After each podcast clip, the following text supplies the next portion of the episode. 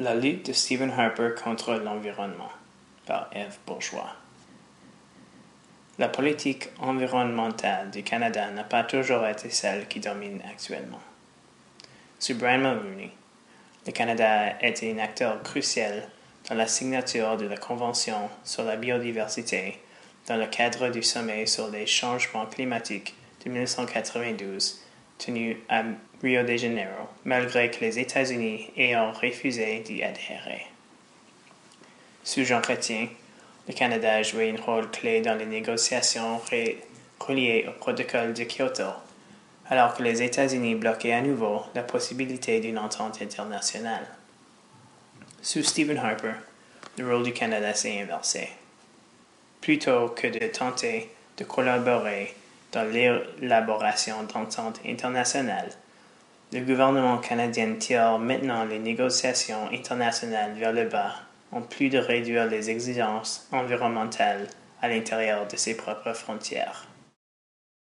Si le gouvernement Harper se veut rassurant en affirmant que le Canada contribue dans la lutte contre les changements climatiques, un aperçu de quelques politiques prises depuis son élection en 2006 contredit la rhétorique conservatrice. Dans cet esprit, le présent texte identifie quelques politiques du gouvernement conservateur dans le domaine de l'environnement et soutient que, sous la gouverne de Stephen Harper, la protection environnementale a été mise de côté au profit d'une stratégie économique qui ignore les impacts environnementaux pouvant en découler et donc les conséquences pourraient bien se faire sentir sur plusieurs générations à venir. L'engagement du Canada dans la réduction du gaz à l'effet de serre. Alors que la communauté internationale s'efforce de réduire les gaz à effet de serre, GS, responsable des changements climatiques observés depuis plusieurs années, le gouvernement conservateur de Stephen Harper nage à contre-courant en réduisant les objectifs nationaux de réduction des GS.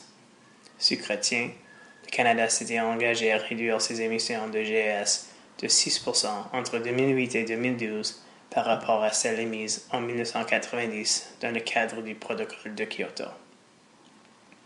Cependant, lorsque celui-ci prit officiellement forme en 2005, le Canada était déjà bien en retard sur ses propres objectifs de réduction.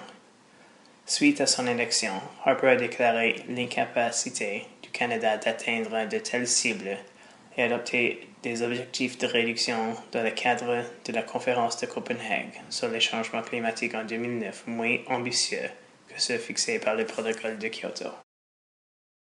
Toutefois, malgré des cibles plus faibles, le Bureau du vérificateur général a publié un rapport en 2014 selon lequel il prédit qu'à l'heure actuelle, le Canada ne sera pas en mesure d'atteindre les objectifs qu'il s'est fixés pour 2020 selon l'accord de Copenhague.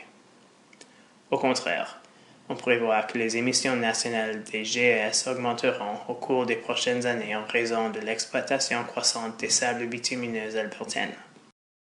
Si une réduction des GES a été toutefois observée depuis 2005, la majorité des réductions a été accomplie par les provinces plutôt que par un effort du fédéral à cet égard.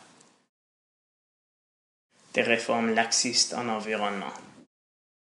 En plus de diminuer les objectifs de réduction des GES, le gouvernement conservateur a également affaibli plusieurs lois concernant la protection de l'environnement, dont le processus d'évaluation environnementale pour les nouveaux projets industriels, ce qui a été sévèrement critiqué par les environnementalistes. En effet, dans le cadre de la nouvelle politique, seuls les projets de grande envergure doivent maintenant subir une évaluation environnementale complète, alors que les exigences pour les petits projets ont été réduites significativement. De plus, afin d'éviter les doublons avec le processus d'évaluation environnementale des provinces et d'accéder au processus de mise en œuvre des projets à l'étude, les évaluations provinciales peuvent remplacer, dans certains cas, les évaluations fédérales. Ces modifications ont eu pour conséquence de réduire le nombre de projets exigeant une évaluation environnementale, de diminuer les exigences auxquelles ceux-ci sont soumises et de donner une plus grande latitude au gouvernement dans l'approbation des projets étudiés. D'autres lois ont été également modifiées par les conservateurs depuis leur entrée à Ottawa, dont notamment la loi sur les pêches et la loi sur les espèces en péril, qui ont tous les deux réduit le nombre d'espèces protégées. Par ailleurs, les changements faits à la loi sur la protection des zones navigables, renommée la loi sur la protection de la navigation, ont enlevé plusieurs réglementations et restrictions, rendant ainsi plus facile la construction de ponts, de barrages ou de pipelines, nonobstant les conséquences potentielles pour l'écosystème où de tels projets ont lieu. En plus des nouvelles politiques adoptées dont il vient d'être question, le gouvernement conservateur de Stephen Harper a aussi fait des coupes budgétaires importantes concernant l'environnement. Les coupures ont touché différents secteurs dont le budget du ministre de l'Environnement, le financement de plusieurs organismes responsables des évaluations environnementales, la recherche scientifique et le nombre de postes disponibles en environnement. Ces coupes budgétaires sont autant plus déplorables que les lois environnementales sont beaucoup moins exigeantes qu'elles ne l'étaient autrefois. Le personnel attaché aux questions environnementales à Ottawa voit ainsi leur marge de manœuvre diminuée par la nouvelle législation et par les restrictions budgétaires qui limitent ainsi leur capacité à faire des évaluations environnementales pourtant essentielles selon la majorité des experts en l'environnement. La politique énergétique, une priorité du gouvernement conservateur. Pour comprendre la logique conservatrice derrière les politiques environnementales énoncées ci-haut, on doit considérer la stratégie économique du gouvernement fédéral, dont la pierre angulaire est l'exploitation des ressources énergétiques canadiennes, en particulier le pétrole provenant des sables bitumineux albertains. Le problème de cette stratégie est qu'elle repose sur une source de pétrole dont l'exploitation est beaucoup plus dispendieuse et polluante que l'exploitation des réserves de pétrole traditionnelles.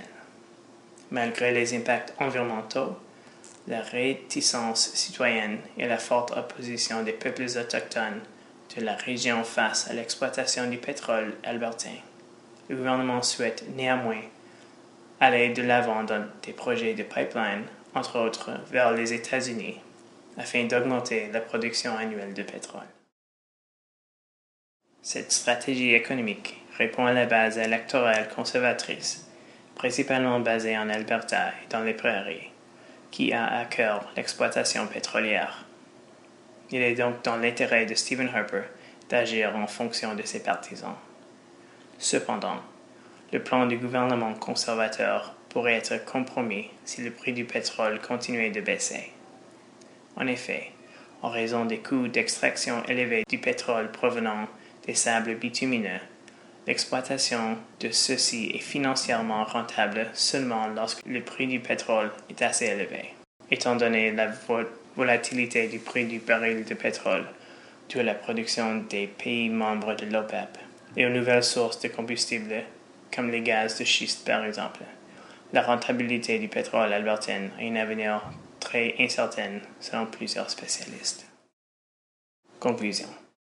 Alors, du gouvernement canadien en matière environnementale n'est pas passé inaperçu par la communauté internationale. La crédibilité et la réputation du Canada a réellement souffert depuis l'arrivée des conservateurs à Ottawa. Le Canada est maintenant perçu comme le mouton noir de la scène internationale sur la question de l'environnement, classé derrière les États-Unis et la Chine. Plus important encore, les politiques adoptées par Harper facilitent le développement économique au détriment de l'environnement. S'il est possible de corriger la réputation canadienne auprès des autres nations lors d'un changement de gouvernement ou par l'adoption de politiques environnementales plus contraignantes, par exemple, les dommages faits à l'environnement, la biodiversité et l'augmentation des GES dans l'atmosphère ont des conséquences graves, potentiellement désastreuses et pouvant se répercuter sur plusieurs générations. Somme toute, en matière environnementale, l'ère Harper témoigne d'une préférence forte envers la croissance économique plutôt qu'envers la protection environnementale. Or, le développement économique favorisé par les conservateurs pourrait s'avérer particulièrement coûteux car la factures pour remédier à la destruction environnementale faite par l'exploitation des ressources énergétiques non renouvelables pourrait grandement excéder les bénéfices économiques obtenus à court terme par ces projets.